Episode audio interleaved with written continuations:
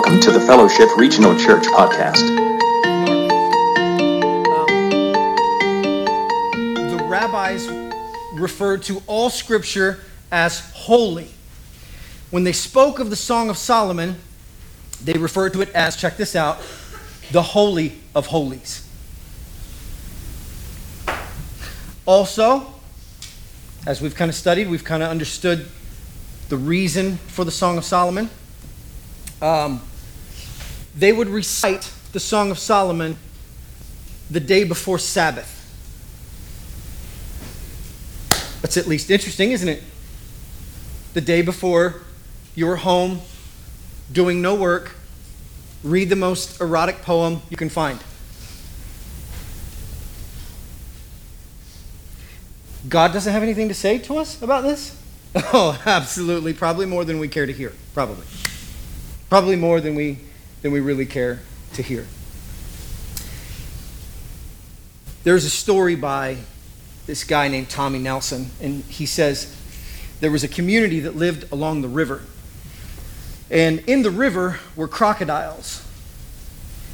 And every once in a while, the kids would be playing, and a crocodile would come up out of the water and would grab one of the children and drag them off into the water.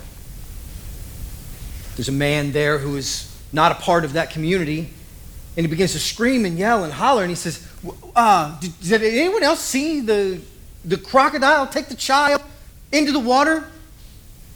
And everybody at the table just kind of put their head down. He said, I don't understand. I don't understand. What did, did nobody see this crocodile take this child? Said the man began to look around and he began to see all the gnarly scars up and down people's body, people missing hands, people with big chunks out of their leg.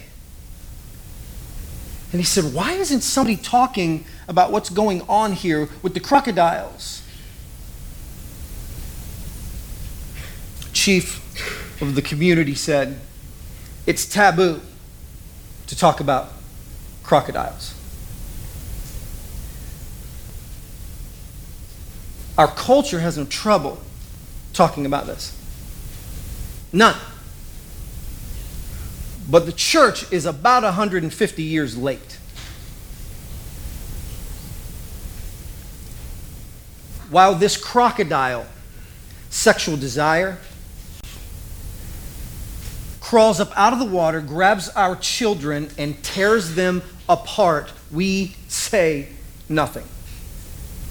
We have a responsibility to talk about the crocodile that is in our life. For the protection of our family, for the protection of our marriage, for the protection of ourselves, we have a responsibility to talk about the crocodile. Last week we left off talking about this couple, Solomon and the Shulamite, having this conversation about it seems as if they're at odds She's on one side of the bathroom door. Have you ever had this? Probably not, but I have. The, one side of the bathroom door and she's crying. The other person is on the other side of the bathroom door and he's saying, Babe, come out. Like, st- you can't stay in there all day. Come out. Let's have a conversation. We need to talk this out. Or he's banging on the door, or whatever. And Solomon and the Shulamite are having this conversation, and we left off talking about how he was talking to her and, what, and how he referred to her. My dove in the cleft of the rock, in the hiding places on the mountainside, show me your face, let me hear your voice, for your face is sweet and your voice is lovely. We talked about that when there's an argument between spouses, men, you are the initiator of reconciliation. I can hear you arguing with me in your silence. I can hear it. I can hear you. I can hear it.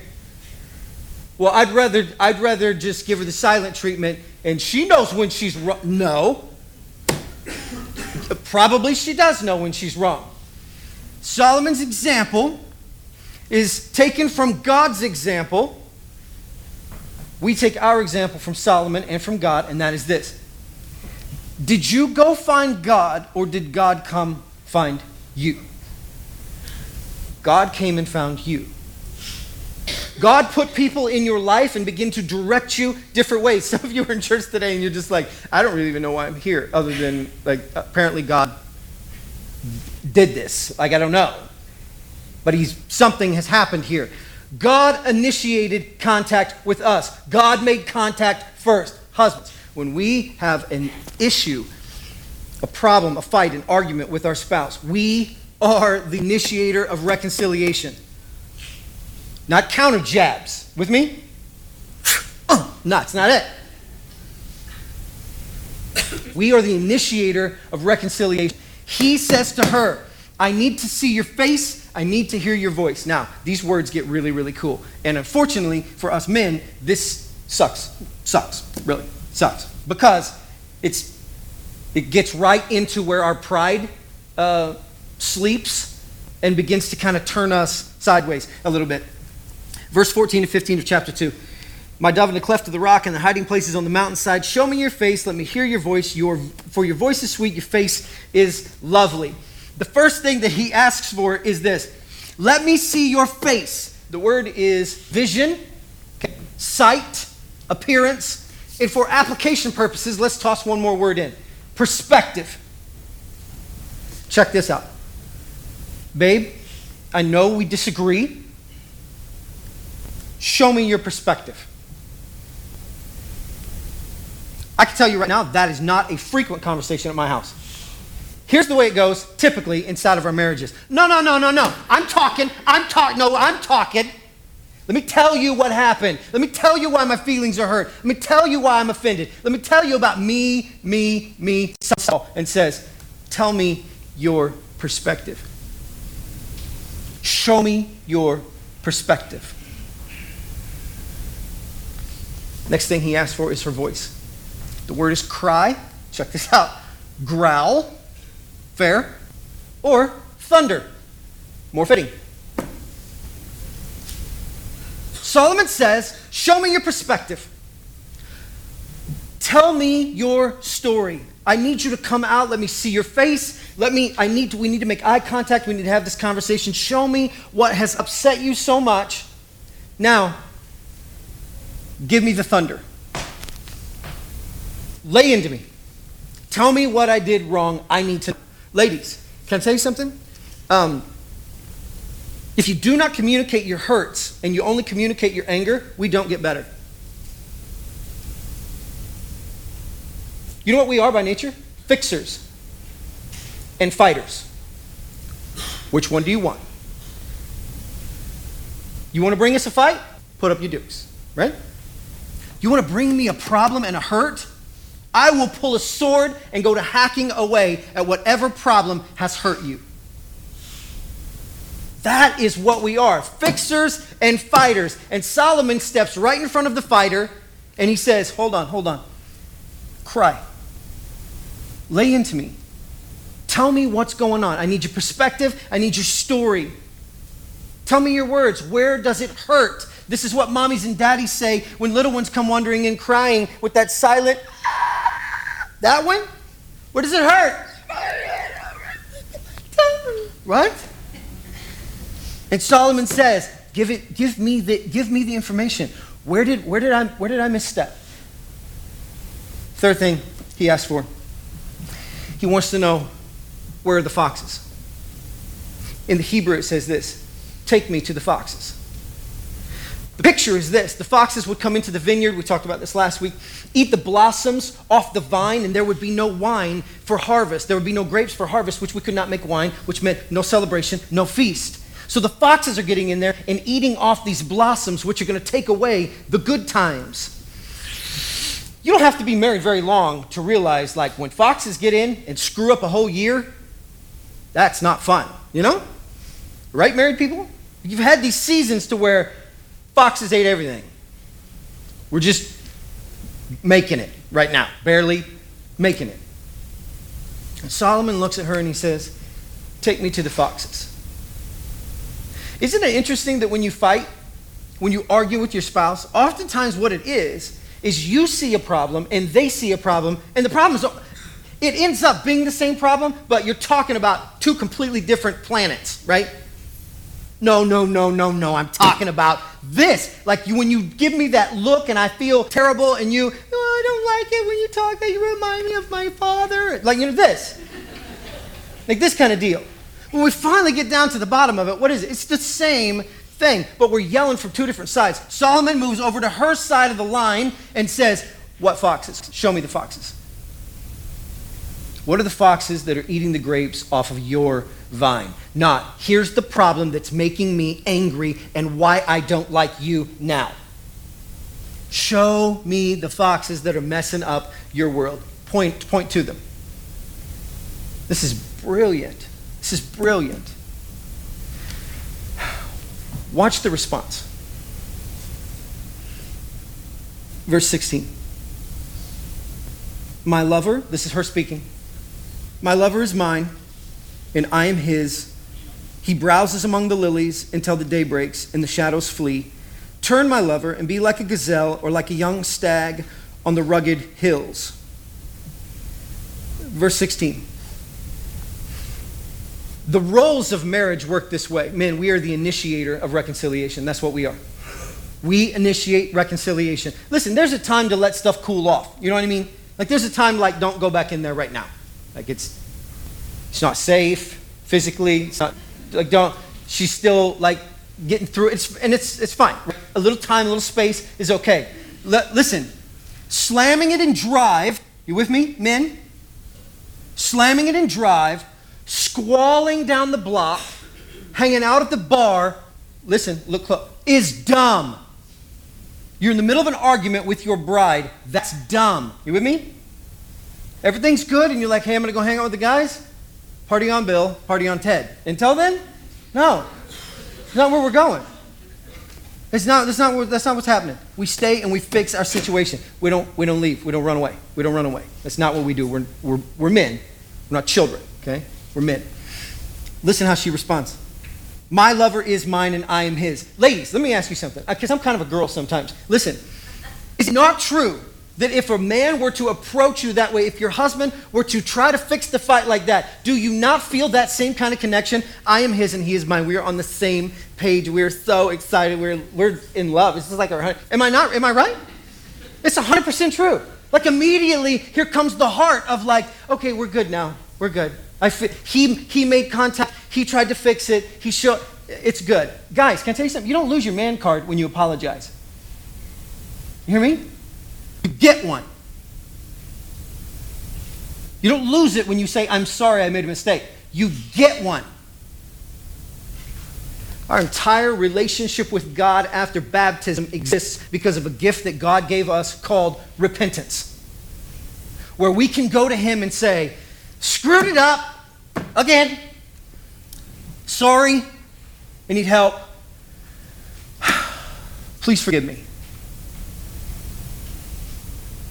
If God sends Jesus from all the glory of heaven to here to earth, to us, to this place, to lay down his life in the worst way, do you not think we cannot find a little humility in ourselves to say, I apologize?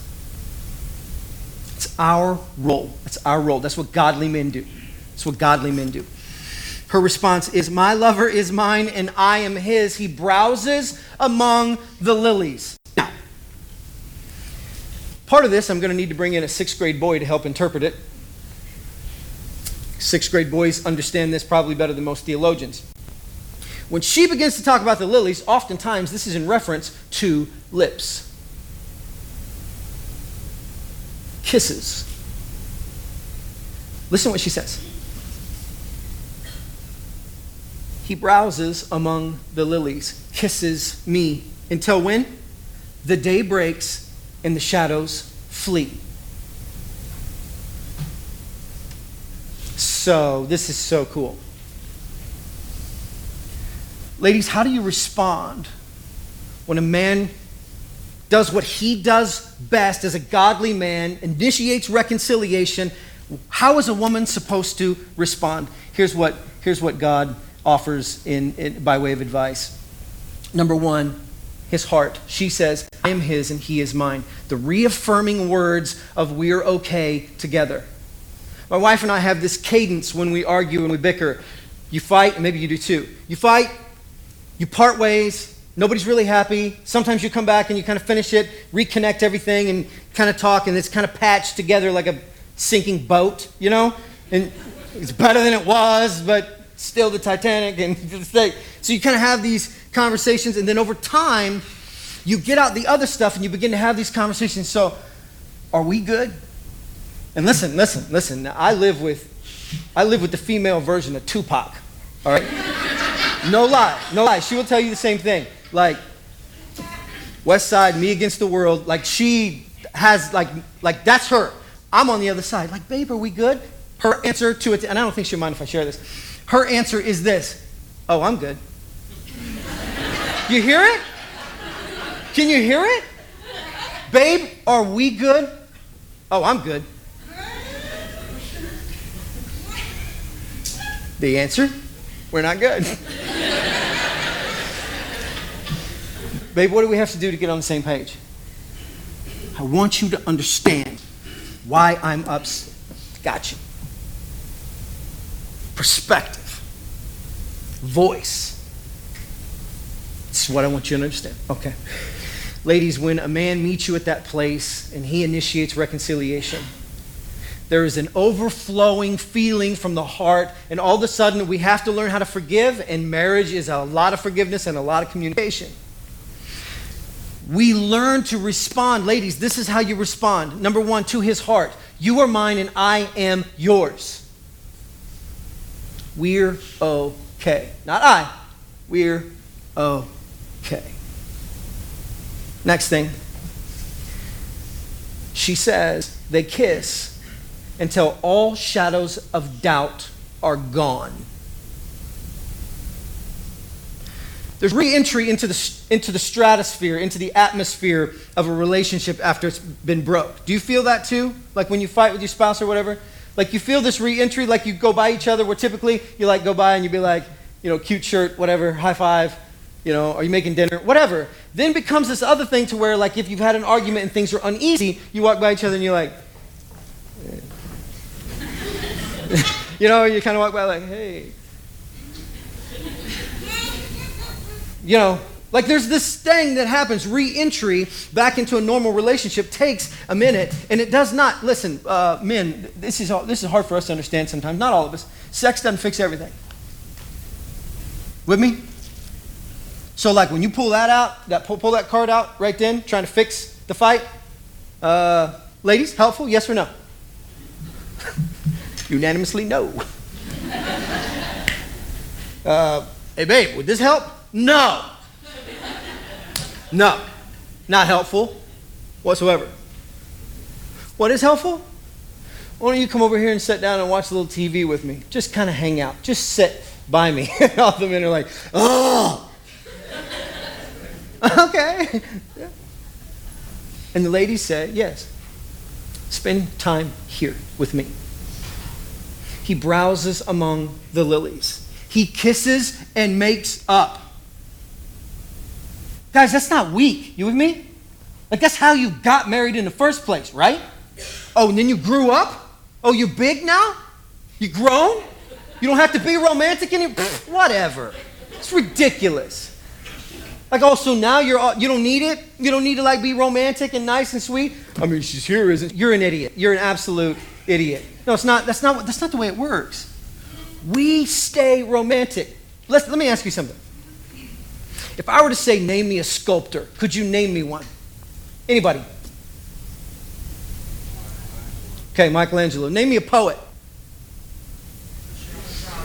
Who? Shakespeare. Got it. Uh, name me a painter. Picasso. Did anybody name any women sculptors? Any women poets? Any women painters? Well, men just aren't romantic. You're an idiot. They are. That's our job. We're made that way. God was not a creator. blowing up the expanse with his fingertips, illuminating darkness, moving land, creating water, making animals, things that fly, things that walk, things that swim. Not a creator, and then we get in that place where we're like, well, I mean, I'm not the romantic type. Last time I'm going to say, you're an idiot. We are. We are. We're created to be that. Ladies, how do you respond? You respond number one by meeting him at his heart level. I am mine and he is, I am his and he is mine. Where's the next place you meet him? You meet him in this place to where it's his esteem. You guys kiss and make up to where there is no more shadows of doubt that the relationship is okay. And then finally, after that, ladies, how can you respond? Listen what she says. Turn, my lover, and be like a gazelle or like a young stag on the rugged hills. Sixth grade boys understand this passage clearly. You with me? Rugged hills. I'll tell you what the Hebrew is mountain parts. True story. Mountainous parts. Her response is, You be that to me. And ladies, at that point, when this man has proven himself to be the initiator of reconciliation, your heart is connected with him. You have esteemed him with your words and with your actions. At that point, it's okay. Listen, to dole out sex as a fix it is not healthy not healthy. Becomes an absolute pattern that is ridiculous and does not, and it's lifeless and it's loveless. We do not dole that out as just a frosting over an ugly cake. With me? It's not it. It is the culmination, not the fix. It's the cherry on top. You can't live on that. It will not work. Chapter 3. She's speaking. There's some questions here as to what is going on in this passage. Some say that she's having a dream. Some say that this is the night before her wedding. Uh, there are all kinds of other crazy interpretations. Let me just read it to you. Chapter 3, verse 1 All night long on my bed, I looked for the one my heart loves. I looked for him, but I did not find him. I will get up now and go about the city through the streets and squares. I will search for the one my heart loves. The watchmen found me as they made their rounds in the city. Have you seen the one my heart loves? Scarcely had I passed them when I found the one my heart loves. I held him and I would not let go of him till I had brought him to my mother's house, to the room of the one who conceived me. Daughters of Jerusalem, I charge you by the gazelles and by the does of the field, do not arouse or awaken love until it so desires. There is a defining moment in a relationship, in a dating relationship, a courting relationship. There's a defining moment to where you just decide, like, this is who I want to be with. This makes sense let me, let me, this is just a side note. Let me toss this out. If your story is a romantic story, and it's deeply connected and deeply emotional, and you and him are just, it was just such a perfect story, this defining moment of when you got together. But now the relationship gone into winter. We've gone from spring into winter. It's cold, it's bitter, and we forgot that deal. Can I give you a piece of advice? Sometimes you just have to keep that story with you Like you have to hold on to that story that we have been buddies. We have been going out since we were in the fifth grade. Now we're married 45 years. How do you get there? Let me tell you how you get there with a lot of communication, a lot of forgiveness, and by telling that story about when you met in the fifth grade. Because that's what holds you together. There's this defining moment, and this woman says, All night long on my bed, I'm thinking to myself, Where is this man? My whole life, I have looked for you. Where were you? I've, I've met other men, I've talked to other people. But when I found you, the game changed. She says that she asked the watchman.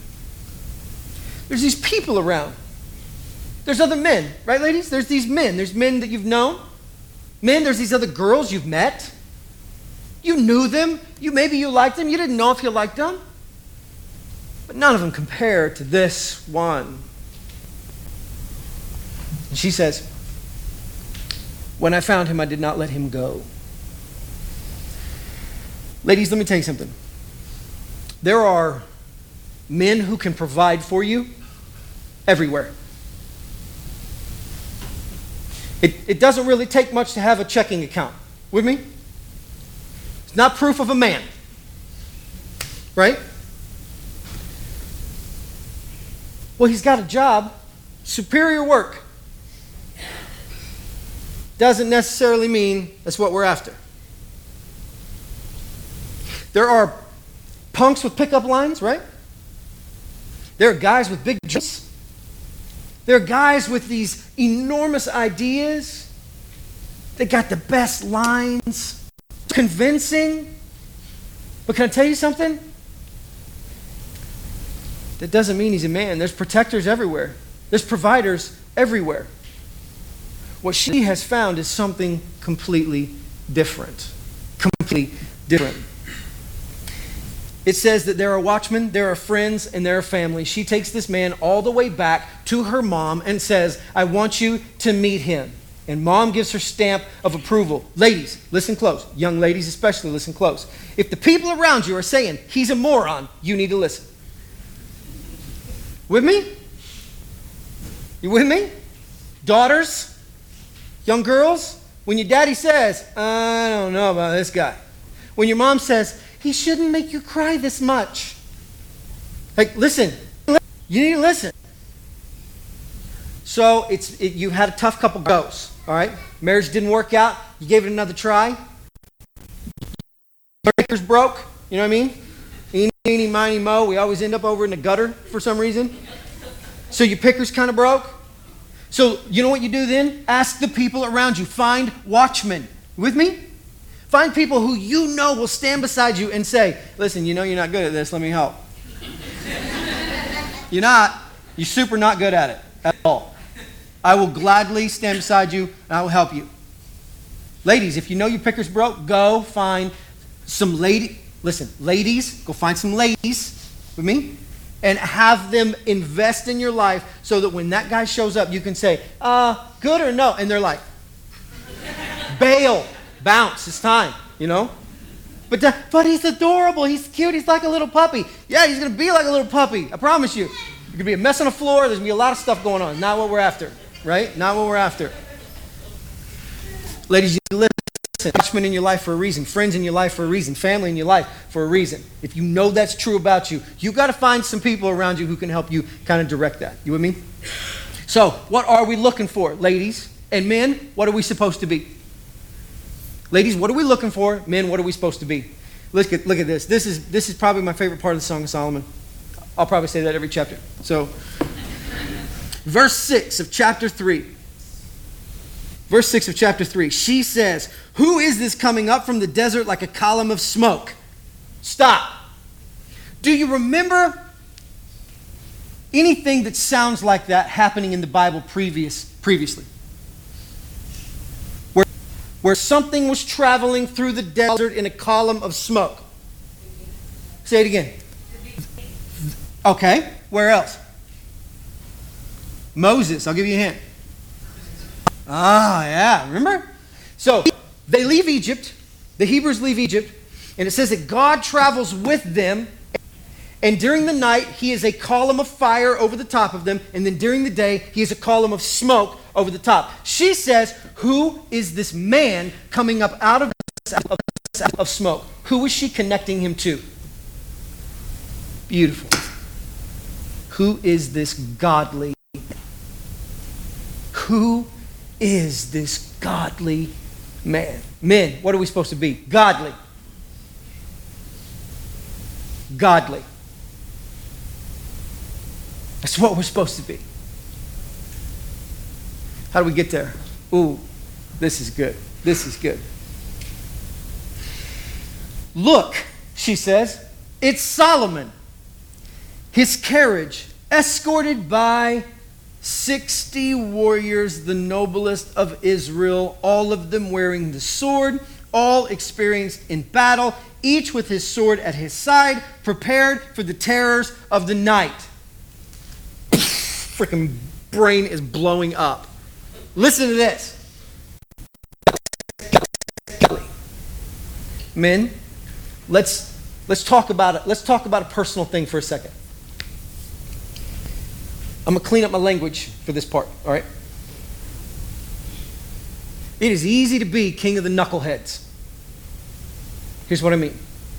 If you formulate your life to where you insulate yourself from other men challenging you, ever being wrong, always being strongest, always being wealthiest, always being top dog, you insulate your life and you form it to where you are only that. And everybody below you is below you. You are, and I'm cleaning this up because it's not what I really want to say, king of the knuckleheads.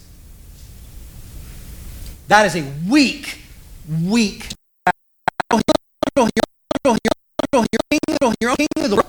On your point, one five acres, if you're less in, less in, from challenged by other godly men, you are weak individual. If your life is not open to criticism, if your life is not open to somebody stepping in and saying, "Hey, I don't, I don't know that this is good about you," I think maybe you need to check yourself. I don't like the way you talk to your wife. If your life is closed off from that, you are not getting better, and your bride deserves better than that. Fair? How do we become godly? When we are surrounded by other men, men that are better than us. We say this often. Men, our responsibility is to never be the best guy in the room. If you're the best guy in the room, two things. You're in the wrong room, okay? And you're the king of the knuckleheads. Men, we are not just leaders, we are leaders and followers. And we surround ourselves with other people who can lead us and, and, and people that we can lead.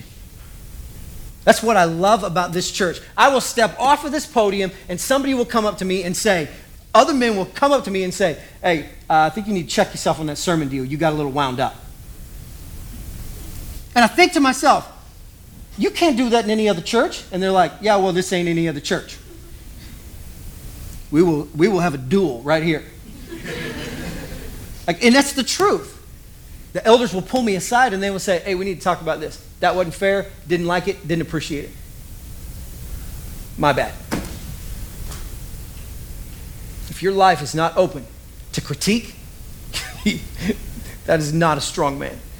The Bible mentions four kinds of men. Number one, Adam, general, male. Okay? Male. Second one is Ish, husband. As in, who's that? That's Sophie's husband. Oh, also mentions another one, Enosh, which is weak and sickly man. And then there's the other word, Gever. Gever. G E V E R. Gever. You know what Gever is? Professional. He's a warrior. He's all man. He's, he's apart from the rest. He is the Gever. If you go to the book of Jeremiah, here's this verse, and this is what it says. This is what the Lord says Cursed is the one who trusts in man, who draws strength from mere flesh, and whose heart turns away from the Lord. Now, let me read it with the Gever and the, and the other part involved, okay? This is what the Lord says Cursed is the Gever, the warrior man, who trusts in the male man. Not the male man, but the male man. You with me? Who just who just trusts in, well, I'm a man. Cursed is the warrior who steps his game down to this level. Because when you do that, you're not trusting God anymore. You're hiding. Beautiful. I know some of us are like, nah, that's not that cool. That sucks for me. But listen, this is, this is legit. There's a reason they call Jesus the Lion of Judah. And it's not because he purred like a kitty. You with me? Because he's ferocious, took no prisoners, eat the wounded. That's why. Is he gentle with you? Oh, he can be gentle with you. But does he ever interrupt your life with all kinds of craziness?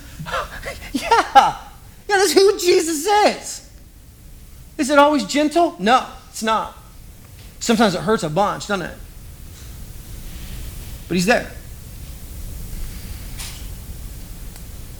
Third thing, not just a man surrounded by great men. The next one is this that he is a man of skill.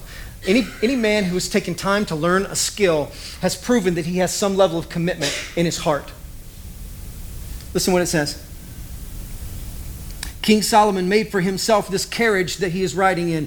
He made it from the wood of Lebanon. Its post he made from silver, its base gold. Its seat was upholstered with purple, its interior lovingly inlaid by the daughters of Jerusalem. Solomon built this carriage that he's riding in on. He didn't have it built, he built it. He said a man is a man, a man is somebody who has, who has achieved a skill, who has learned how to do something. Listen, if there is a man that is in your life and he's just kind of floating around, he's not sure really what he wants to be when he grows up and he's 35, but he's great at Call of Duty, kick him out. You with me? Call somebody. You need a team of people to come in and be like, fella, we got to do CPR. Let's get this guy back to life. He forgot how to be a man. We need to do something here. We need to do that. Okay? Last part. Uh, move on down. Verse 11 Come out, you daughters of Zion, look at the king of Solomon wearing the crown, the crown with which his mother crowned him. On the day of his wedding, the day his heart rejoiced. I promise you with 100% results. Promise you with 100% results. If I were to ask the ladies in this room, what is the most attractive trait in the world of a man? Granted, we're going to have some filters to work through, but let me paint a picture of one. When he gets off work, he leaves work at work. He comes in and he engages with the children that are in his life. He rolls down on the floor and he plays with them. He hugs them, he kisses them, he meets her in the kitchen, he hugs her and he says, You're more beautiful now than you were yesterday. Are you making dinner? Do you want me to make dinner? Do you want me to call in dinner? What do you want? Do you want me just to just just be here? I'm gonna tell you a joke. I'm to do the dishes. What do you want? And he is silly, and he is fun, and he is easy to be around, and he is engaging in conversation. That would be a picture that most women would then stand up and say, That's a good man. He can be silly, he's not guarded. He didn't bring his machismo into the kitchen and try to be the toughest guy in the kitchen. No. He came home and he met his family at the door, and he's fun and he's loving and he's not about business. He is just a fun person to be around. He is joyful. How do you know if a man is joyful in his heart? If a man is joyful in his heart, do you know where you will see it? On his face. You will see it on his face. You will see it in his relationships. You will see it on the faces of his children, right, ladies? How do you know if a man's got joy in his heart? You will see it on the people around him. Solomon has joy, and this lady says, the, above all else, everything I love about him, his money, his kindness, his gentility, how he woos me. You know what I love? He's fun. He's just fun. When I'm around him, I breathe deeper.